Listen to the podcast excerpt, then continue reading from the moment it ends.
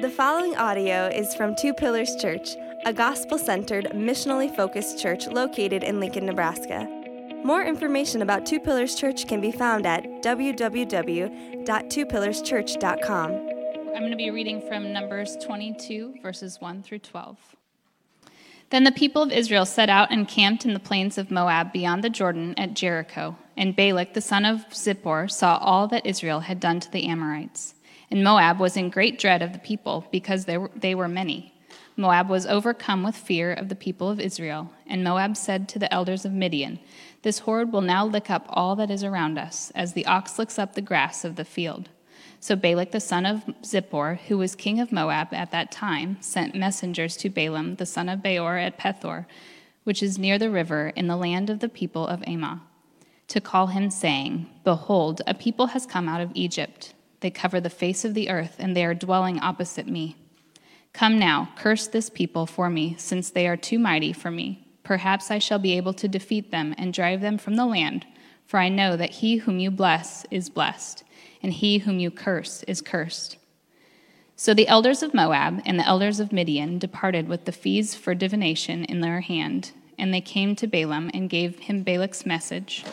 And he said to them, Lodge here tonight, and I will bring back word to you, as the Lord speaks to me.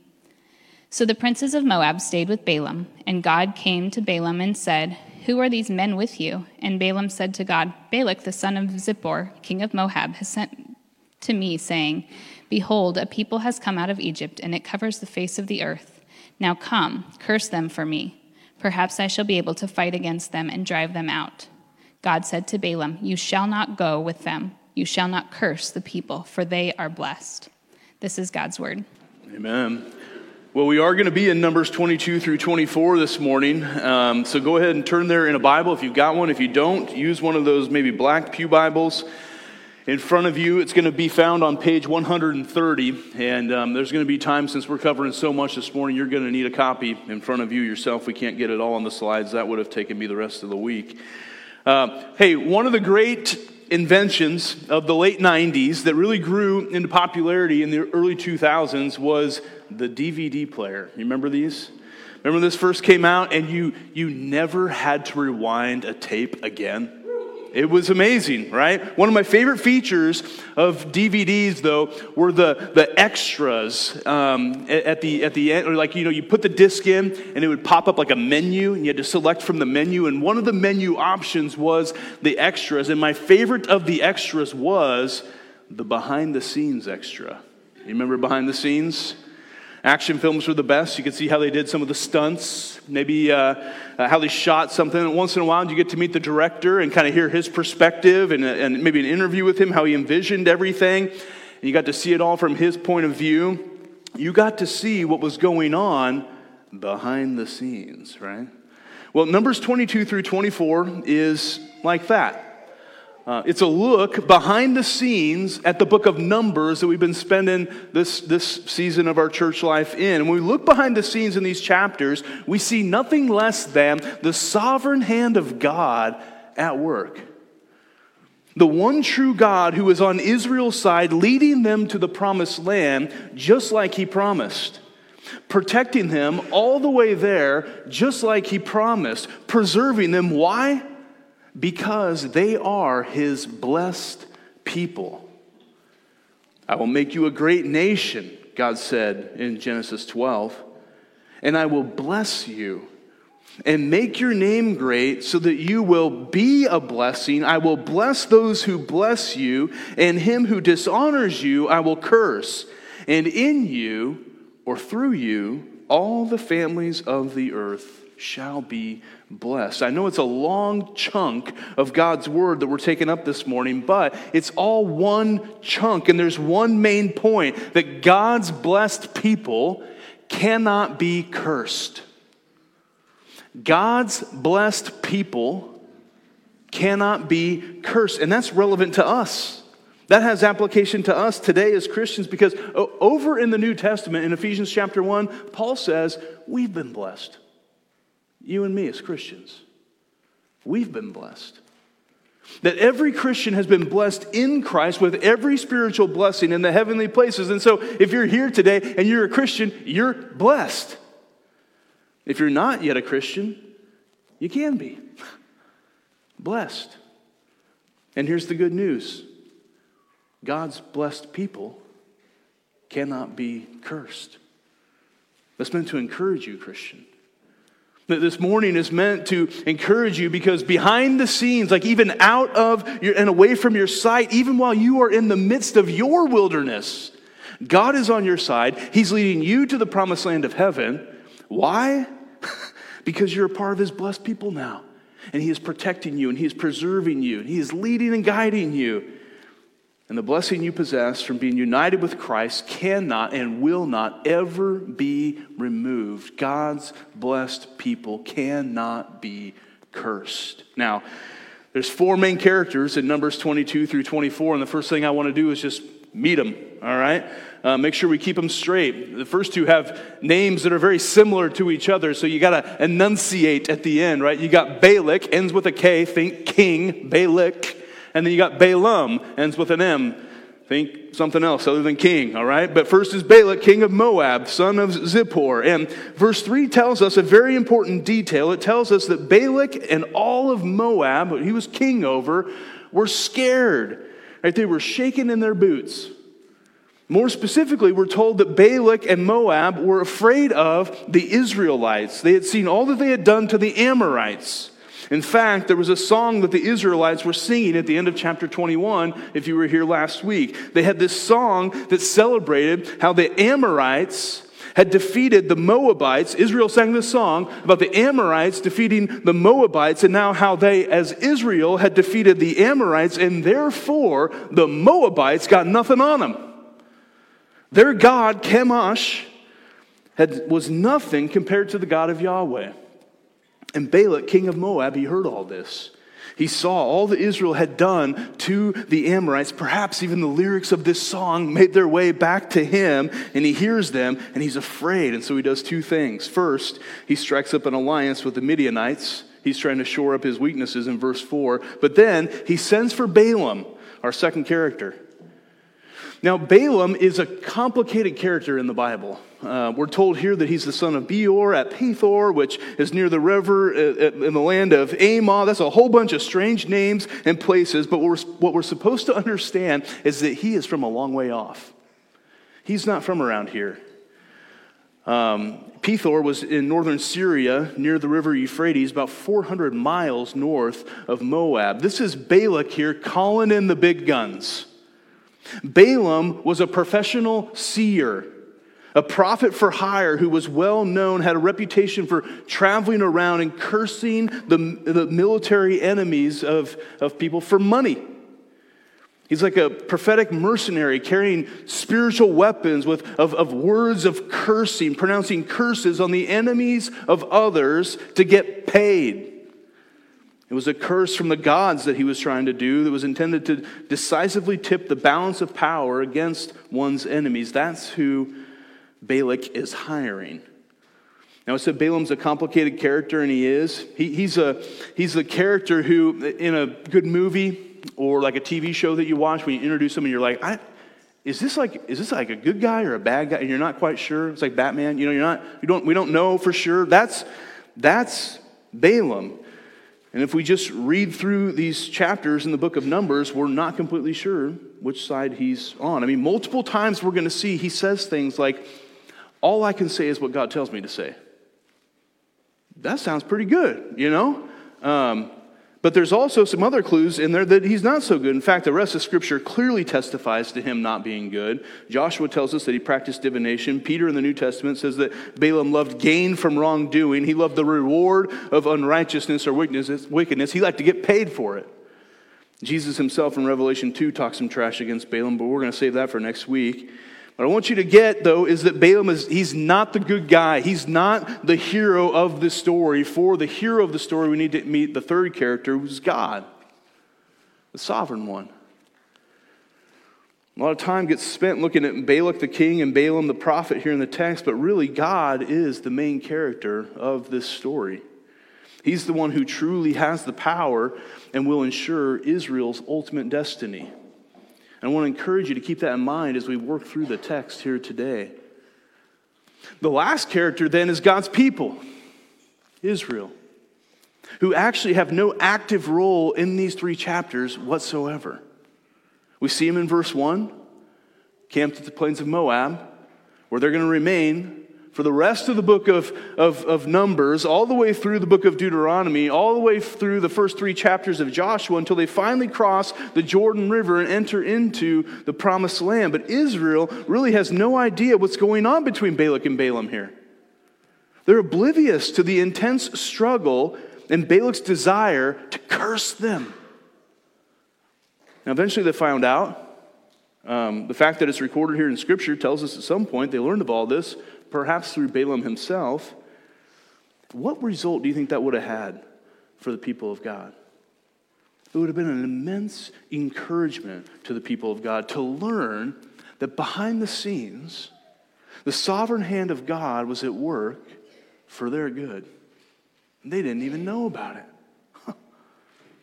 The story told and retold through the generations of the Israelites was to have that effect. Listen, we're at the climax, really, of the book of Numbers. The old generation is going to finish dying off next week.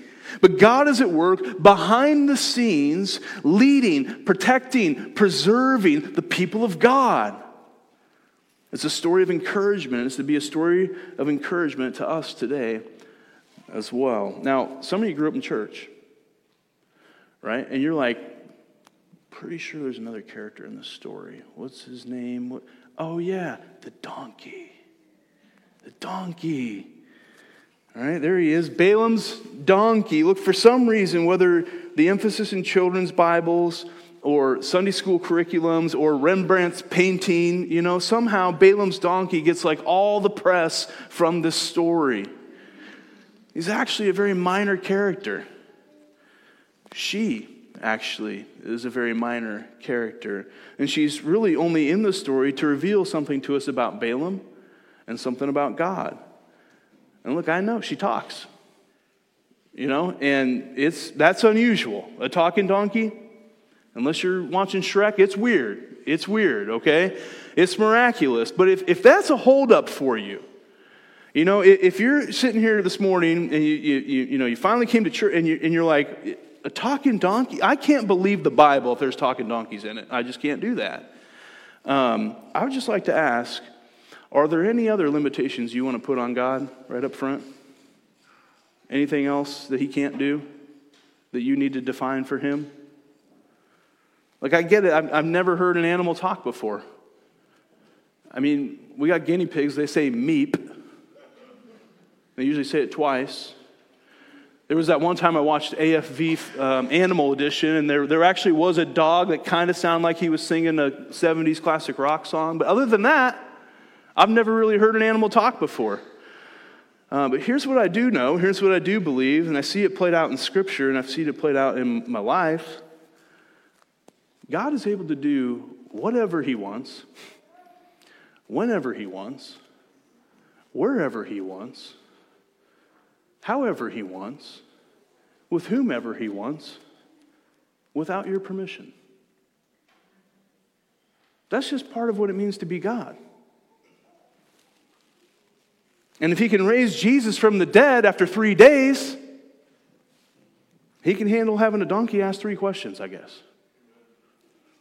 All right, we got the characters, we got a little context. Let's get into the story. And the story is all leading us to, to, to this uh, focus on these four oracles, these four words that Balaam's going to speak in these chapters here in a little bit. And that's where we're going to draw out some application. But let's get the story first. Remember, there's just one main point that runs through it all God's blessed people cannot be cursed. We'll pick up at Numbers 22, verse 5.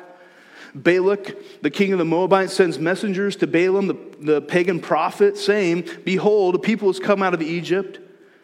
There's a lot of them. They cover the face of the earth and they're dwelling opposite me. Come now, curse this people for me, since they are too mighty for me. Perhaps I should be able, I'll be able to defeat them and drive them from the land. For I know that he whom you bless, Balaam, is blessed, and whom you curse is cursed. We can hear an echo of Genesis 12 in our ears, can't we? Balak wants to hire Balaam to come curse the people of God so he can defeat the people of God. But what we know from God is that he, God, is the one for whom it is true that those whom he blesses are blessed and those whom he curses are cursed. This story is loaded with irony. You're looking for a PhD topic? Might I propose?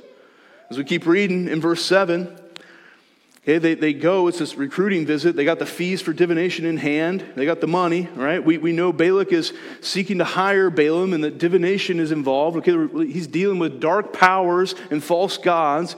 They put the proposal on the table. Balaam strangely says, Listen, I need to talk to Yahweh about this. Um, verse 8. So he goes away that night. And this pagan prophet talks to Yahweh, actually talks with him, and tells him exactly what's going on and what they want him to do. They want him to go curse the Israelites. And God responds in verse 12. It's one of the most important verses in these three chapters. God said to Balaam, You shall not go with them. Don't go. You shall not curse the people. Why? For they are blessed. It's pretty clear. So Balaam rose in the morning and he said to the princes of Balak, go, Leave, go to your own land, for the Lord has refused to let me go with you. So the princes of Moab rose and went to Balak, the king, and said, Balaam refuses to come with us. Notice the game of phone tag that happens right here.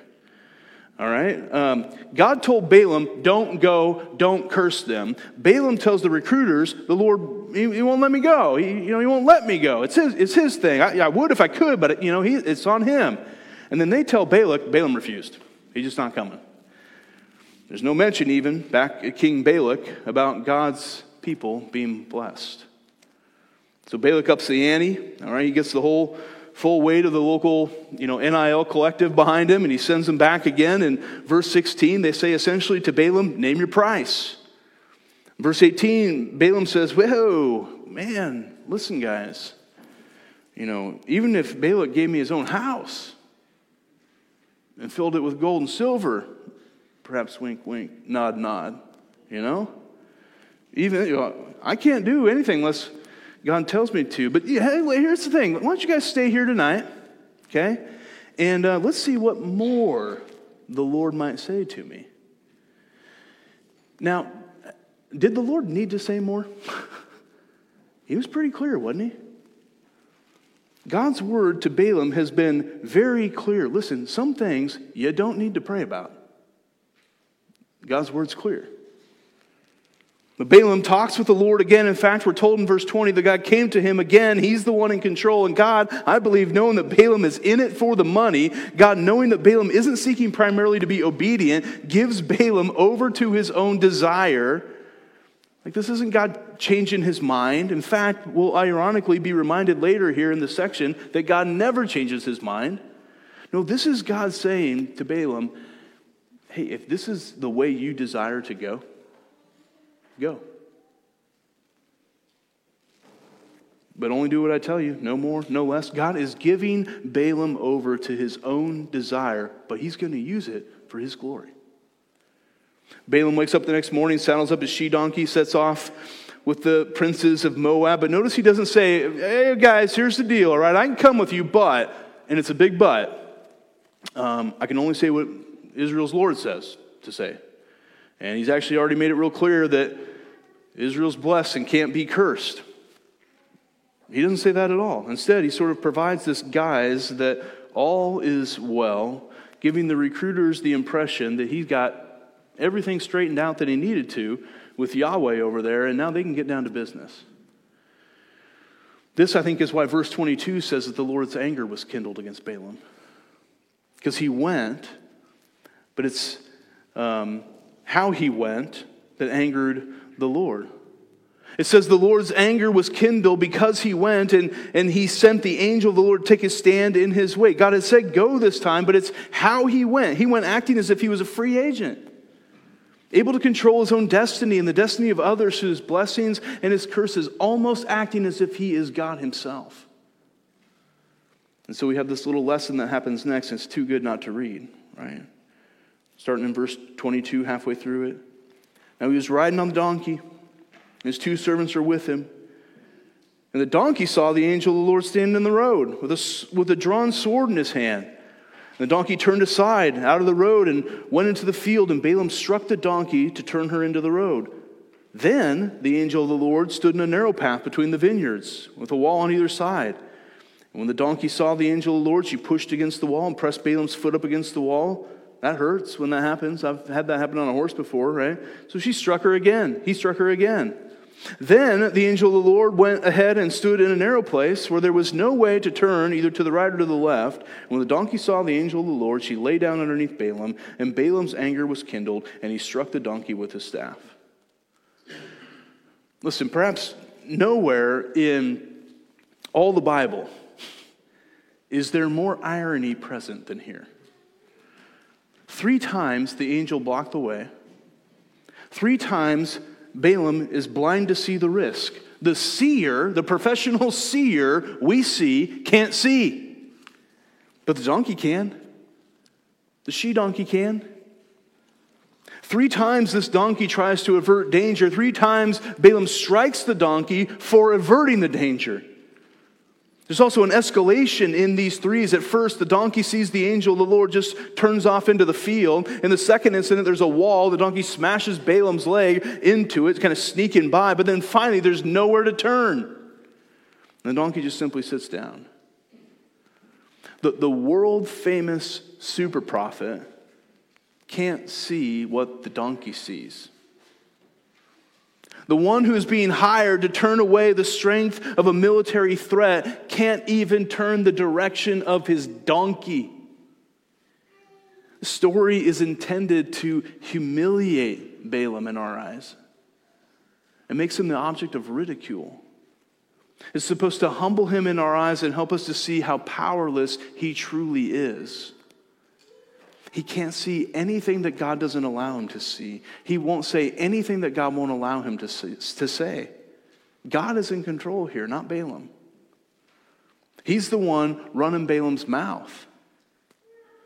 And he shows us his sovereignty by running the donkey's mouth, opening the donkey's eyes. Then the Lord opened the mouth of the donkey, and she said to Balaam, What have I done to you? Well, you hit me all these times, right? And Balaam says to the donkey, Because you've made a fool of me. Yeah, because you're a fool.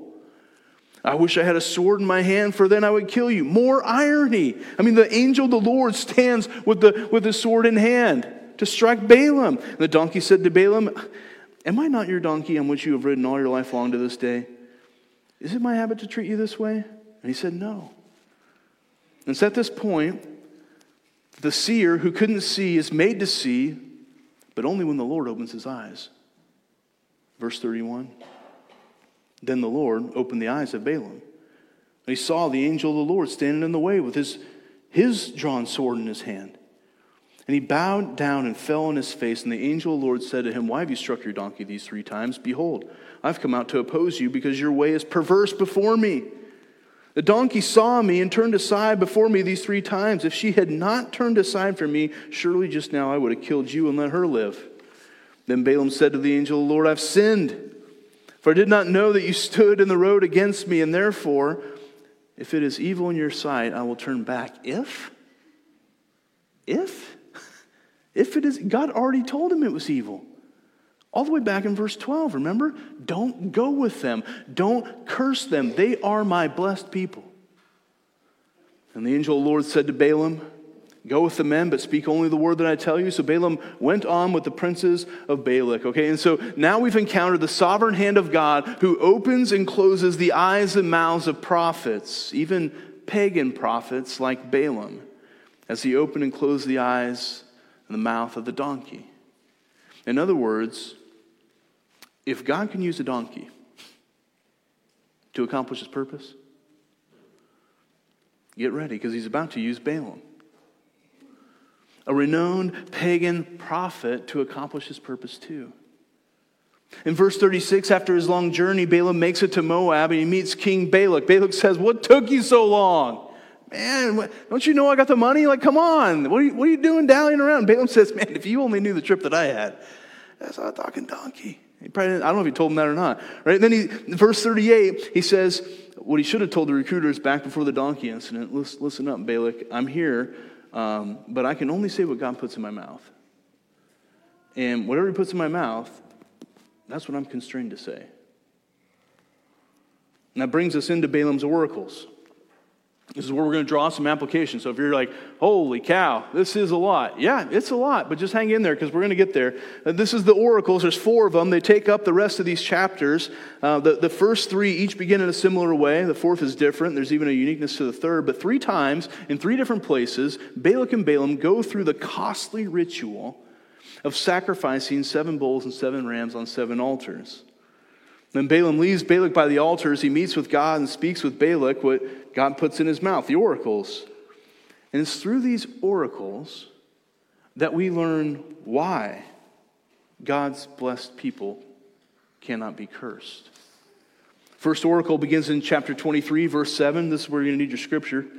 Let me read it to you. Chapter 23, verse 7. From Aram, Balak has brought me, the king of Moab, from the eastern mountains. Come, Curse Jacob for me. Come denounce Israel. That's exactly what Balak had summoned Balaam to do. How can I curse whom God has not cursed, though? How can I denounce whom the Lord has not denounced? For from the top of the crags I see him, from the hills I behold him. Behold, a people dwelling alone, not counting itself among the nations. Who can count the dust of Jacob or number the fourth part of Israel? Let me die the death that is of the upright let my end be like his. Notice a few things. Look at verse 8 again. How can I curse whom God has not cursed? How can I denounce whom the Lord has not denounced? The answer, of course, is that he cannot. Putting it simply, God's blessed people cannot be cursed because God has not cursed them. Or, stated positively, God's blessed people cannot be cursed because God has blessed them. He's blessed them. God has. And then the second half of verse 9 talks of them dwelling alone, not counting itself among the nation. They're different, they're separate. And we know from the story so far that's by God. In other words, God's blessed people cannot be cursed because God has set them apart. He's consecrated them to Himself. And lastly, from this first oracle, did you catch a whiff of anything in, in, in, verse 10 when Balaam speaks of the dust of Jacob or the numbering of Israel? It's a whiff of the old promise back to Abraham in Genesis. That God would make Abraham's offspring as the dust of the earth. It's 13, 16, if you want to go look at it. That they would be uncountable. and he's done so. And so we learn that God's blessed people cannot be cursed because God is faithful to his promise. He's faithful to his promise. Now, Balak, as you might imagine, he's not a big fan of this oracle. Um, verse 11, he asks, what, what are you doing? Balaam, what are you? I hired you to curse my enemies, and now you're blessing them over here. And Balaam only answers, must I not take care to speak what the Lord has put in my mouth? So Balaam says, whoa, whoa, whoa. Balak says, let's, let's, let's try this again. He takes him to another hill. Let's try it again. Maybe that was a bad one. You know, had some bad pizza, heard from God wrong. Let's, let's try this again. So they make the offering. Balaam goes away, meets with the Lord, comes back, and this is what he says in the second oracle Rise, Balak, and hear. Give ear to me, O son of Zippor. God is not man that he should lie or a son of man that he should change his mind? Has he said, and will he not do it? Or has he spoken, and he will not fulfill it? Behold, I received a command to bless. He has blessed, and I cannot revoke it. He has not beheld misfortune in Jacob, nor has he seen trouble in Israel. The Lord their God is with them, and the shadow of a king is among them. God brings them out of Egypt and is for them like the horns of the wild ox. For there is no enchantment against Jacob, no divination against Israel. Now it shall be said of Jacob and Israel, What has God wrought? Behold, a people as a lioness, it rises up, and as a lion, it lifts itself. It does not lie down until it has devoured the prey and drunk the blood of the slain. Three more uh, reasons here why we see that God's blessed people cannot be cursed. In verses 19 through 20, God's blessed people cannot be cursed because God doesn't change his mind. He doesn't change his mind. He's not like man. He doesn't lie. He doesn't change his mind. What, what he says he does, what he speaks, he fulfills. This is our God. And he has spoken. and he is blessed. And nothing can change that. No one can change that. Not even the world famous prophet Balaam himself. And then from the second half of verse 21, God's blessed people cannot be cursed because God himself is with them. He's with them. To curse God's people and bring an enchantment, some magic curse, right? A, a spell, would be to cast a magic spell on God because he's with them. No one can do that. No one can cast a magic spell on God, and therefore, no one can cast a magic spell against God's people because he's with them. And then, verse 22 God's blessed people cannot be cursed because God is for them. He's not just with them, he's for them. And again, after that, we hear Balak, stop it. Hey, whoa, dude, you're doing it wrong. Like, stop. What is that? Don't curse them. Don't bless them. Don't say, just, just shut your mouth. Like, don't, just stop talking. That's what he's like. He's just like, got to stop it. And Balak answers again, Didn't I tell you?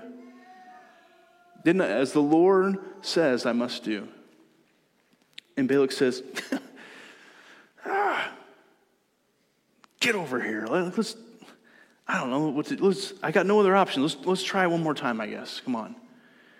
Same setup, different hill, seven altars, seven bulls, seven rams. Balaam does not go away to meet the Lord this time. He goes away, he does not go away to look at omens. Chapter 24, verse 1 says, Instead, he set his face toward the wilderness. And he sees the fullness of Israel camping tribe by tribe. Prior to this, he only saw a portion of them. Now he sees them all. And this time we're told even that the Spirit of God came upon him. And what does he say? It's the third oracle. Oracle of Balaam, the son of Beor. The oracle of the man whose eye is opened. The oracle of him who hears the words of God, who sees the vision of the Almighty, falling down with his eyes uncovered. So he's been given eyes to see, ears to hear. He sees the vision of the Almighty and he begins to speak of Israel's loveliness. How lovely are your tents, O Jacob, your encampments, O Israel. This is love language here. And we learn that God's blessed people cannot be cursed because they are beloved. God loves them. Like palm groves that stretch afar, like gardens beside a river, like aloes that the Lord has planted, like cedar trees beside the water. They're lovely. Water shall flow from his buckets, and his seed shall be in, in, many waters. His king shall be higher than Agag, and his kingdom shall be exalted. God brings him out of Egypt and is for him, like the horns of the wild ox. He shall eat up the nations, his adversaries, and shall break their bones in pieces and pierce them through with his arrows. God's blessed people cannot be cursed because God is for them. We saw that in the last one, but also God's blessed people cannot be cursed because God fights for them. He fights for them.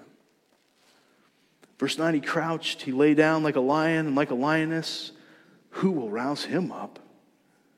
Blessed are those who bless you, and cursed are those who curse you. It's a reiteration of the original promise from Genesis 12 13, or 3, verse 3.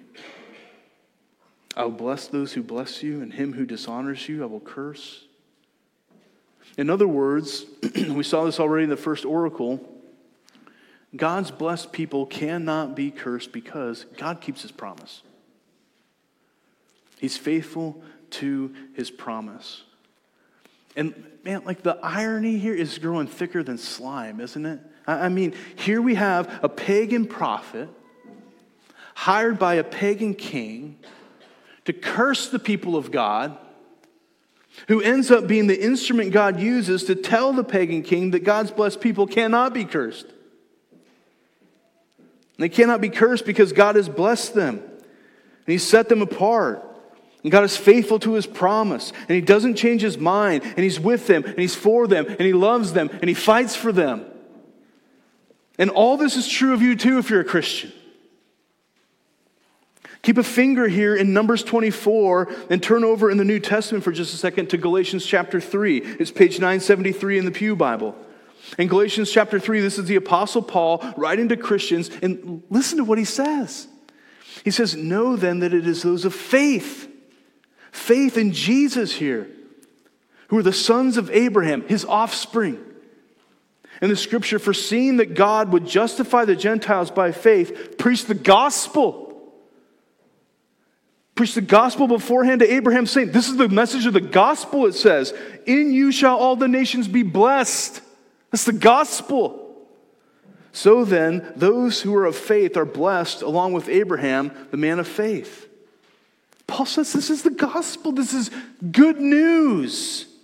That if you have faith in Jesus, you're blessed. Along with Abraham and his offspring, just like God's Old Testament people were. You're blessed just like they were blessed. In other words, when you trust in Jesus and become a Christian, God blesses you. You're one of his blessed people now. The God of the universe blesses you. The God who can do whatever he wants, whenever he wants, wherever he wants, with whomever he wants, decided to bless you. You're set apart. You're called out of darkness into his marvelous light. You're part of his family, distinct from the world now, brought into his service, consecrated, just like they were. And you're always going to be. And he promises to save you and forgive you and justify you, send his spirit in you, reconcile you, keep you, protect you, sanctify you, preserve you, return for you. And he's faithful to keep his promise. He's not going to change his mind about you. No one can snatch you out of his hand, and he will never cast you out, the scriptures teach. And even when it feels like the craziest wilderness that you're in, maybe even right now, like you've been wandering around in for like the last 40 years, He's with you. And whatever you're going through right now, He's with you. He's for you. He loves you. He fights for you. You say, how can that be true? I mean, how can that be true? It seems too good to be true. And how can it be true of you if it's not yet true? Through Jesus. And only through Jesus. Not by cleaning up your act and proving to Jesus that you're worth it to Jesus, not by earning it. No, it's simply by trusting in Jesus. It's not what you do, it's what He's done. Are you still in Galatians? Skip down in Galatians to verse 13. Listen to what Paul says there. It says, Christ redeemed us from the curse of the law by becoming a curse for us. Pause here. Like you and I, apart from Jesus, are under a curse. It goes all the way back to Genesis 3. Paul refers to it here as the curse of the law a standard to live up to, a standard of perfection and holiness. Some of you think that's what it means to go to church and be a good Christian, is be perfect and holy and, and, and never have any struggles whatsoever. That's not it. But that's what's required here, it says. The curse of the law, because that's what relationship with the living and holy God requires. But when Christ came, he redeemed us from that. How? By becoming the curse for us. For it is written, Cursed is everyone who is hanged on a tree, on that cross. So that in Christ Jesus, the blessing of Abraham might come to the Gentiles. That's you and me. So that we might receive the promised Spirit through faith. Friends, on the cross, Jesus took on the curse so that you could take on the blessing. Jesus took your curse so that he could, you could get his blessing. He got the curse, you get the blessing. When you trust in him, you come into a whole nother realm. You're in his realm now. You're one of his blessed people, and God's blessed people cannot be cursed. And listen, all this was prophesied by God through the pagan prophet Balaam back in Numbers 24. Turn back to Numbers 24 now. After the third oracle, verse 10, Balak again, he, he, he, doesn't care for what Balaam's laying down. He's just like, You're doing it wrong. Listen, I, I called you to curse my enemies. You've done nothing but bless him three times now. Get out of here. You're fired. All right? In fact, you're fired with cause. I'm not paying you anything. Just leave. Go. Balaam repeats, I can't go beyond the word of the Lord. What the Lord says, I say. And listen, I'm, I'm out of here. I'm going to leave. But I got one more for you. Don't you love that? Balaam's like, I'm going to do a little mic drop on you, bro. Like, this is going to be. Look at verse 14. And now, behold, I'm going to my people. Come, I'll let you know what this people will do to your people in the latter days. And he took up his discourse and he said, The oracle of Balaam, the son of Beor, the oracle of the man whose eye is open, the oracle of him who hears the words of God and knows the knowledge of the Most High and sees the vision of the Almighty fallen down with his eyes uncovered. I see him, but not now. I behold him, but not near. He's talking about the future. A star shall come out of Jacob, and a scepter shall rise out of Israel, and it shall crush the forehead of Moab and break down all the sons of Sheth. Edom shall be dispossessed. Seir also, his enemy, shall be dispossessed. Israel is doing valiantly. And one from Jacob shall exercise dominion and destroy the survivors of cities. Listen to this language. There's a temporal fulfillment, fulfillment probably that came through King David, but listen to the, the, the further, the fullest fulfillment that you can. A star, a scepter, crushing the forehead of the enemies, exercising dominion. Who does this sound like, church? Jesus, you got it right. It's Jesus. Matthew takes up the star language in Matthew 2 right after Jesus is born. And the wise men come and say, Where is he? Where's the one who's been born the king of the Jews? For we saw his star when it rose and we came to worship him. And Jesus says in Revelation 22, I am the star. I'm the star. Back in Numbers, it's God saying, My blessed people can't be beat, won't be beat, because I'm going to send my son. And through him, all the nations of the earth are going to be blessed. He will crush the forehead of his enemy, crush the head of the ancient serpent from back in Genesis 3 at the cross, and be raised three days later, vindicated by God, who bestowed upon him all authority in heaven and on earth to exercise dominion over everything and everyone everywhere. The fourth oracle is God saying through Balaam, My blessed people cannot, will not ever be cursed because I, the Lord, will send my son to save them. Hmm. Did you know there's only one more thing that the risen and ascended Jesus says in the entire Bible in Revelation 22, after saying in Revelation 22 that I am the star? Do you know what it is? I'm coming. It's the last thing he says. Second to last thing, I'm the star. I'm coming. God's blessed people, as God's blessed people, we cannot be cursed because Jesus is going to return. And when he does, the dead in Christ are going to be raised first, and then those of us who are believers and still alive are going to be caught up in the air together with them, and then we will always be with the Lord, always be in his perfect perfection, always be in his perfect presence, always be in his perfect peace, and always in his care. We will eternally, entirely be perfectly blessed. But, friends, what will be true then? is actually already true of you now. If you are in Christ, you are blessed and cannot be cursed. It's certain, it's sure. Doesn't mean trials and challenges and temptations and suffering and dealing with death and all that junk isn't going to come your way. It all will come your way. But none of that is going to jeopardize this. It means behind the scenes, oh, away even from what you can see. Even while you're in the midst of the wilderness, God is at work. God is on your side. He is leading you. He's like Adam said, he's leading our family to the promised land of heaven. And he's also at work, not just leading you, but protecting you, preserving you, being faithful to his promises to you, never changing his mind about you. He's with you and for you. Who could be against you?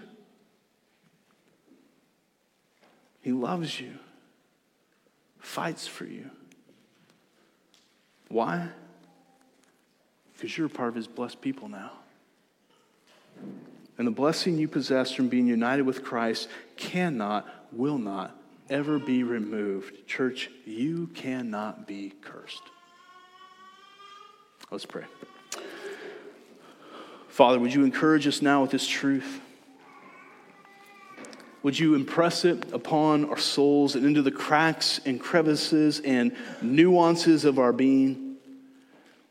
Would you apply it like balm? To all our fears, all our weaknesses, all our wounds and traumas.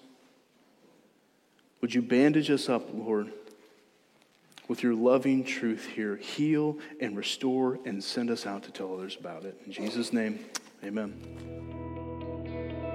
Thank you for listening to this audio from Two Pillars Church. Feel free to share this audio with others, but please do not alter or edit the content in any way. For more information about Two Pillars Church, please visit www.twopillarschurch.com.